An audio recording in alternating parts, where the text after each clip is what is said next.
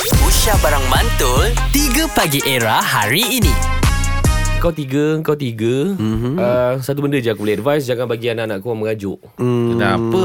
Kalau anak-anak kau merajuk Apa je level yang dia boleh buat lah Kalau dia merajuk ha. Dia merajuk Masuk dia bilik lah kot.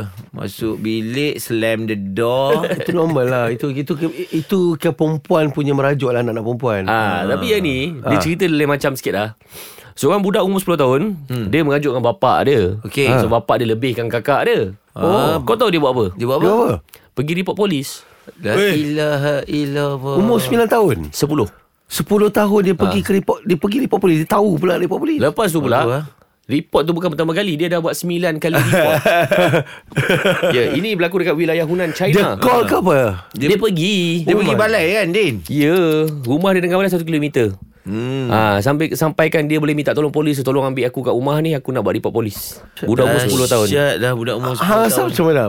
Kalau budak-budak macam Eh ni? aku rasa okey Okey kan? Yelah korang-korangnya dia tahu kat mana dia nak report Kena dia pergi balai bomba Tak ke kesian? Kejar sikit terkini. 3 Pagi Era bersama Nabil, Azad dan Radin. Setiap hari Isnin hingga Jumaat dari jam 6 hingga 10 pagi. Era, music hit terkini.